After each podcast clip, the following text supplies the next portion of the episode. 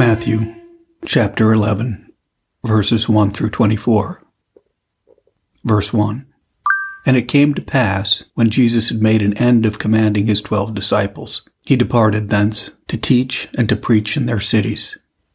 Burkitt notes, Our blessed Savior, having sent forth his twelve apostles in the foregoing chapter to plant and propagate the gospel, we find him in this chapter following them himself in that great and necessary work. He departed to teach and to preach in their cities. Christ, the great bishop and shepherd of souls, sent not forth the apostles as his curates to labor and sweat in the vineyard while he took his ease at home, but he followed them himself. His word of command to them was, Go ye before, I will follow after. Note 1 that preaching of the gospel is a great and necessary work incumbent upon all the ministers of Christ. Let their dignity and preeminency in the church be what it will. None of the servants are above their Lord. 2. That if there be a distinction betwixt teaching and preaching, as some apprehend, they are both the work of Christ's ministers, who are obliged, from their Master's example, to perform both. Teaching is in order to the conversion of sinners, and preaching in order to the edification of saints. Verses 2 and 3. Now, when John had heard in the prison of the works of Christ, he sent two of his disciples, and said unto him, Art thou he that should come, or do we look for another? Burkitt notes, It was not for John's information that he sent his disciples to Jesus, but for their satisfaction that he was the true and promised Messiah. John was assured of it himself by a sign from heaven at our Savior's baptism, chapter 3:17. But John's disciples out of great zeal to him as their master, envied Christ himself, and were unwilling to believe any person greater than their master. Therefore, John, out of a pious design to confirm his disciples in their belief of Jesus being the true Messiah, sends them to our Savior to hear the doctrine which he taught and to see the miracles which he wrought. Learn hence what a pious desire there is in such as know Christ experimentally themselves to bring all that belonged to them to a saving acquaintance with him. Archbishop Tillotson, Volume 5, verses 4 and 5. Jesus answered and said unto them, Go and show John again those things which you do hear and see. The blind receive their sight, and the lame walk. The lepers are cleansed, and the deaf hear. The dead are raised up, and the poor have the gospel preached to them. Burkitt notes, Observe here 1. The way and means which our Savior takes for the conviction and satisfaction of John's disciples, that he was the true Messiah. He appeals to the miracles wrought by himself, and submits the miracles wrought by him to the judgment of their sense. Go and show John the miracles which you hear and see. Observe, too, the miracles themselves. The blind receive their sight, the lame walk, the deaf hear, etc. Christ was all this in a literal sense, and in a mystical sense also. He was an eye of understanding to the ignorant, a foot of power to the weak. He opened an ear in deaf hearts to receive the word of life, and the poor are evangelized, that is, turned into the spirit and temper of the gospel. The rich hear the gospel, but the poor receive it. That is, they feel the powerful impressions of it. As we say, such a one is Italianized, when his carriage is such as if he were a natural Italian. The passive verb denotes not the act of preaching, but the feeling of being preached, the good effect which the gospel had upon the hearts and lives of the poor, transforming them into the likeness of itself. Learn, it's a blessed thing when the preaching of the gospel has such a powerful influence upon the minds of men that the temper of their minds and the action of their lives are a lively transcript of the spirit and temper of the Holy Jesus. Note that as it was prophesied of the Messiah that he should preach the gospel to the poor, Isaiah 61 1, accordingly they were the poor with whom Christ preached unto, for the Pharisees and rabbis neglected them as the people of the earth. John 7:49. And Grotius says that they had a proverb that the Spirit of God never rests but upon a rich man. Besides, the Pharisees and rabbis' doctrines, which they preached, were vain traditions, allegorical interpretations, and cabalistical deductions, which transcended the capacity of the vulgar. so that they could profit very little by repairing to the schools and by hearing their interpretations of the law. And therefore our Savior, in the close of this chapter, calls the people off from them to learn of Him. Verse 28. Come unto me, etc. Verse 6. And blessed is he whosoever shall not be offended in me. Burkitt notes, Our Savior here, by pronouncing them blessed that are not offended in him, doth intimate the misery of those who stumble at him, and to whom he is a rock of offense. Some are offended at the poverty of his person. Others are offended at the sublimity and sanctity of his doctrine. Some are offended at his cross. Others are offended at his free grace. But such as, instead of being offended at Christ, believe in him and bottom their expectations of heaven and salvation upon him, are in a happy and blessed condition. Blessed is he that shall not be offended in me. Verses 7 through 10. And as they departed, Jesus began to say unto the multitudes concerning John, What went ye out into the wilderness to see? A reed shaken with the wind? But what went out ye for to see? A man clothed in soft raiment? Behold, they that wear soft clothing are in the king's houses. But what went ye out for to see? A prophet? Yea, I say unto you, and more than a prophet. For this is he of whom it is written, Behold, I send my messenger before thy face, which shall prepare the way before thee. Burkitt notes, Our Savior, having given satisfaction to John's disciples, next enters upon a large commendation of John himself. Or observe one, the person whom he commended him before, not John's own disciples, for they had too high an opinion of their master already, and were so much addicted to John that they envied Christ for his sake. See John 3:26. Behold, Christ baptizeth, and all men come unto him. It was a great eyesore that Christ had more hearers and followers than John. Therefore, not before John's disciples, but before the multitude, Christ commends John. For as John's disciples had too high, so the multitude had too low an opinion of him, possibly because of his imprisonment and sufferings. There was a time when the people had high thoughts of John, but now they undervalued him. Learn thence the great uncertainty of popular applause. The people condemn today whom they admired yesterday. He who today is cried up, tomorrow is trodden down. The word and the ministers are the same, but this proceeds from the fickleness and inconstancy of the people. Nothing is so mutable as the mind of man, nothing so variable as the opinion of the multitude. Observe, too, the time when our Savior thus commended John, not in the time of his prosperity and greatness, when the people flocked after him and Herod got him to court and reverenced him, but when the giddy multitude had forsaken him, and he was fallen into disgrace at court, and had preached himself into prison. Now Christ vindicates his innocency maintains his honor, proclaims his worth, and tells the people that the world was not worthy of such a preacher as John was. Learn thence that Christ will stand by and stick fast to his faithful ministers when all the world forsake them. Let the world slight and despise them at their pleasure, yet Christ will maintain their honor and support their cause. As they bear a faithful witness to Christ, so Christ will bear witness to their faithfulness for him. Observe, too, the commendation itself. Our Savior commends John 1 for his constancy. He was not a reed shaken with the wind, that is, a man of unstable and unsettled judgment, but fixed and steadfast. 2. For his sobriety and high measure of mortification.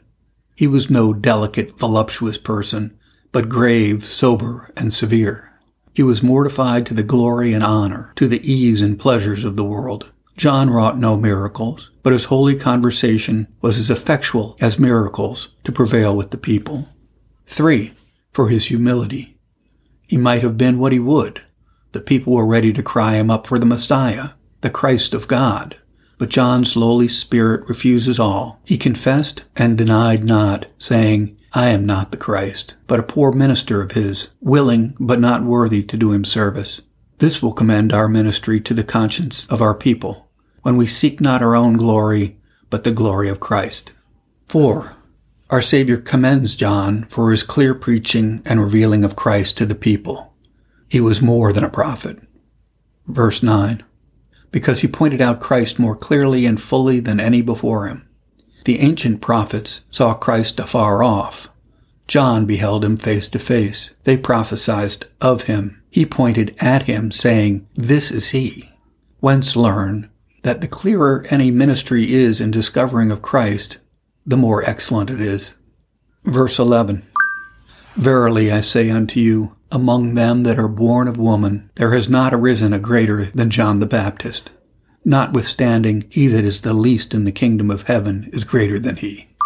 Burkitt notes Our Savior, having highly commended John in the foregoing verses, here sets bounds to the honors of his ministry, adding that though John was greater than all the prophets that went before him, seeing more of Christ than all of them, yet he saw less than them that came after him. The meanest evangelical minister that preaches Christ come is to be preferred before all the old prophets who prophesied of Christ to come. That minister who sets forth the life, death, resurrection, and ascension of Jesus Christ is greater in the kingdom of heaven, that is, has a higher office in the church and a more excellent ministry than all the prophets, yea, than John himself. The excellency of a ministry consists in the light and clearness of it. Now, though John's light did exceed all that went before him, yet it fell short of them that came after him. And thus he that was least in the kingdom of grace on earth, much more he that is least in the kingdom of glory in heaven, was greater than John. Not that the meanest Christian, but the meanest evangelical prophet or preacher of the Christian doctrine is greater than John, partly in respect of his doctrine, which is more spiritual and heavenly, partly in respect of his office, which was to preach Christ crucified and risen again, and partly in respect of his divine assistance. For John did no miracles, but the apostles that succeeded him went forth, the Lord working with them and confirming the word with signs following. Add to this that the Holy Ghost fell not upon John, and he spake not by any extraordinary inspiration of the Holy Spirit sent down from heaven, as the apostles did. And thus, he that was the least in the kingdom of heaven was greater than John. Verse 12. And from the days of John the Baptist until now, the kingdom of heaven suffereth violence, and the violent take it by force. Burkitt notes, our Savior goes on in commending John's ministry from the great success of it. It had that powerful influence upon the consciences of men that no soldiers were ever more violent and eager in the storming and taking of a stronghold than John's hearers were in pursuing the kingdom of heaven. Never any minister before discovered the Messiah and his kingdom so clearly as John did, and therefore never was there such zeal to press into the kingdom of heaven amongst any as the hearers of John had. Learn hence, one, that the clearer knowledge any people have of the worth and excellency of heaven, the more will their zeal be inflamed in the pursuit of heaven. Two, that all that do, intend, and resolve for heaven must offer violence in the taking of it. None but the violent are victorious. They take it by force, which words are both restrictive and promissive. They are the violent, and none other that take it, and all the violent shall take it though careless endeavors may prove abortive, rigorous prosecution shall not miscarry. There is also another exposition of these words, the violent take the kingdom of heaven by force. That is, the publicans and sinners, and the poorer sort of people, who were well looked upon by the scribes and Pharisees as persons who had no right to the blessings of the Messiah. These, as violent invaders and bold intruders, embrace the gospel, and do, as it were, take it by force, from the learned rabbis, who challenge the chiefest place in the kingdom. And accordingly, our Savior tells them, St. Matthew 21:31, The publicans and harlots go into the kingdom of God before you, for you believe not John's coming to you in the way of righteousness, but the publicans and harlots believed him, when at the same time the Pharisees and lawyers rejected him, etc., not being baptized of him. Verses 13 through 15. For all the prophets and the law prophesied until John. And if ye will receive it, this is Elijah, which was for to come. He that hath ears to hear, let him hear. Burkitt notes, Here is still farther a commendation of John. The law and the prophets, till the coming of John, did foretell the Messiah, but not so determinedly, not so nearly, not so clearly as John did. And accordingly, he was that Elijah which Isaiah and Malachi foretold should be the harbinger and forerunner of Christ.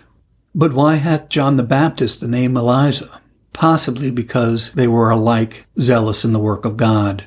They were alike successful in that work, and they were alike prosecuted for their work. The one by Jezebel, the other by Herodias. Verses 16 through 19. But whereon shall I liken this generation? It is like unto children sitting in the markets, and calling unto their fellows, and saying, We have piped unto you, and ye have not danced. We have mourned unto you, and ye have not lamented. For John came neither eating nor drinking, and they say, He hath a devil. The Son of Man came eating and drinking, and they say, Behold, a man gluttonous and a wine bibber, a friend of publicans and sinners but wisdom is justified of her children. Burkitt notes, Our Savior in these words describes the perverse humor of the Pharisees, whom nothing could allure to the embracing of the gospel, neither John's ministry nor Christ's. This our Savior sets forth two ways.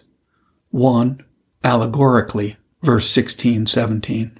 Two, properly, verse 18, 19. By way of allegory, he compares them to sullen children, whom nothing would please, neither mirth nor mourning. If their fellows piped before them, they would not dance. If they sung mournful songs to them, they would not lament. That is, the Pharisees were of such a censorious and capricious humor that God himself could not please them, though he used a variety of means and methods in order to that end. Neither the delightful arts of mercy nor the doleful ditties of judgment could affect or move their hearts. Next, our Lord plainly interprets this allegory by telling them that John came to them neither eating nor drinking. That is, not so freely and plentifully as other men, being a very austere and mortified man, both in his diet and in his habit. And all this was designed by God, that the austerity of his life and severity of his doctrine might awaken the Pharisee to repentance. But instead of this, they censured him for having a devil because he delighted in solitude and avoided converse with men. According to the ancient proverb that every solitary person is either an angel or a devil, either a wild beast or a god. John, being thus rejected, Christ himself comes to them, who being of free and familiar converse, not shunning the society of the worst of men, even the Pharisees themselves, but complying with their customs and companying with them at their feasts, yet without the least compliance with them and their sins. But the freedom of our Saviour's conversation displeases them as much as John's reservedness of temper, for they cry, Behold, a man gluttonous. Christ's affability towards sinners they call approbation of their sins, and his sociable disposition looseness and luxury. Learn hence, one, that the faithful and zealous ministers of God, let their temper and converse be what it will, cannot please the enemies of religion and the haters of the power of godliness. Neither John's austerity nor Christ's familiarity would gain upon the Pharisees. It is our duty in the course of our ministry to seek to please all men for their good, but after all our endeavors to please all, we shall please but very few. But if God and conscience be of the number of those few, we are safe and happy. Observe, too, that it has been the old policy of the devil that he might hinder the success of the gospel to fill the minds of persons with an invincible prejudice against the ministers and dispensers of the gospel. Three, that after all the scandalous reproaches cast upon religion and the ministers of it, such as are wisdom's children, wise and good men, will justify religion, that is, approve it in their judgments, honor it in their discourses, and adorn it in their lives. Wisdom is justified of her children. Verses 20 through 22. Then began he to upbraid the cities wherein most of his mighty works were done, because they repented not. Woe unto thee, Bethsaida! For if the mighty works which were done in you had been done in Tyre or Sidon, they would have repented long ago in sackcloth and ashes. But I say unto you, it shall be more tolerable for Tyre and Sidon at the day of judgment than for you. Burkitt notes, Our Savior, having gone through the cities of Galilee, preaching the doctrine of repentance and confirming his doctrine with miracles, and finding multitudes after all his endeavors remained in their impenitence, he proceeds to upbraid them severely for that their contempt of gospel grace. Then he began to upbraid the cities, etc. Where observe one, the cities upbraided, Chorazin, Bethsaida, and Capernaum. In their pulpits he daily preached, and those places were the theaters upon which his miracles were wrought. Other cities only heard, these saw, but where he preached most, he prevailed least. Like some fisherman, he catched least in his own pond. Observe, too, what he upbraids them for, not for disrespect to his person, but for disobedience to his doctrine, because they repented not. The great design of Christ, both in the doctrines which he preached and in the miracles which he wrought, was to bring men to repentance. That is, to forsake their sins and live well. Observe three, whom he upbraids them with Tyre and Sidon, Sodom and Gomorrah, nations rude and barbarous, out of the pale of the church, ignorant of a Savior and the way of salvation by him. Learn that the higher a people rise under the means, the lower they will fall if they miscarry. They that have been nearest to conversion and yet not converted shall have the greatest condemnation when they are judged. Capernaum's sentence shall exceed Sodom's for severity, because she exceeded Sodom in the enjoyment of means and mercy. The case of those who are impenitent unto the gospel is of all others the most dangerous, and their damnation shall be heaviest and most severe. Sodom, the stain of mankind, a city soaked in the dregs of villainy, yet this hell upon earth shall have a milder hell at the last day of judgment than unbelieving Capernaum as the next verse informs us. Verse 23 And thou, Capernaum, which are exalted unto heaven, shall be brought down to hell. For if the mighty works, such as have been done in thee, had been done in Sodom, it would have remained until this day. Burkitt notes, This city, lying under greater guilt than the rest, Christ names it by itself, without the rest. Nay, he doth not only name it, but notifies it as being lifted up to heaven by signal favors and privileges, namely Christ's presence, Christ's preaching, and Christ's miracles. Observe 1. Capernaum's privileges enjoyed. Though a poor, obscure place in itself, yet she was by the person, ministry, and miracles of Christ lifted up to heaven. Learn thence that gospel ordinances and church privileges enjoyed are a mighty honor and advancement to the poorest person and obscurest places.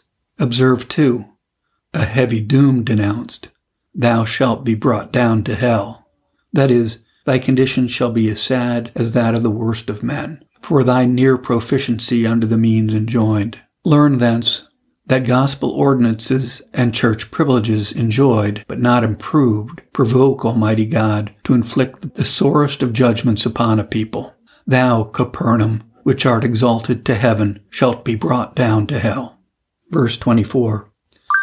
But I say unto you, that it shall be more tolerable for the land of Sodom in the day of judgment than for thee. Burkitt notes, observe here, 1. That there shall be a day of judgment. 2. That in the day of judgment some sinners shall fare worse than others. There are degrees of punishment among the damned. 3. That the worst of heathens, who never heard of the Savior, nor ever had an offer of salvation by him, shall fare better in the day of judgment than those that continue impenitent under the gospel. Christ here avouches that Capernaum's sentence shall exceed Sodom's for severity.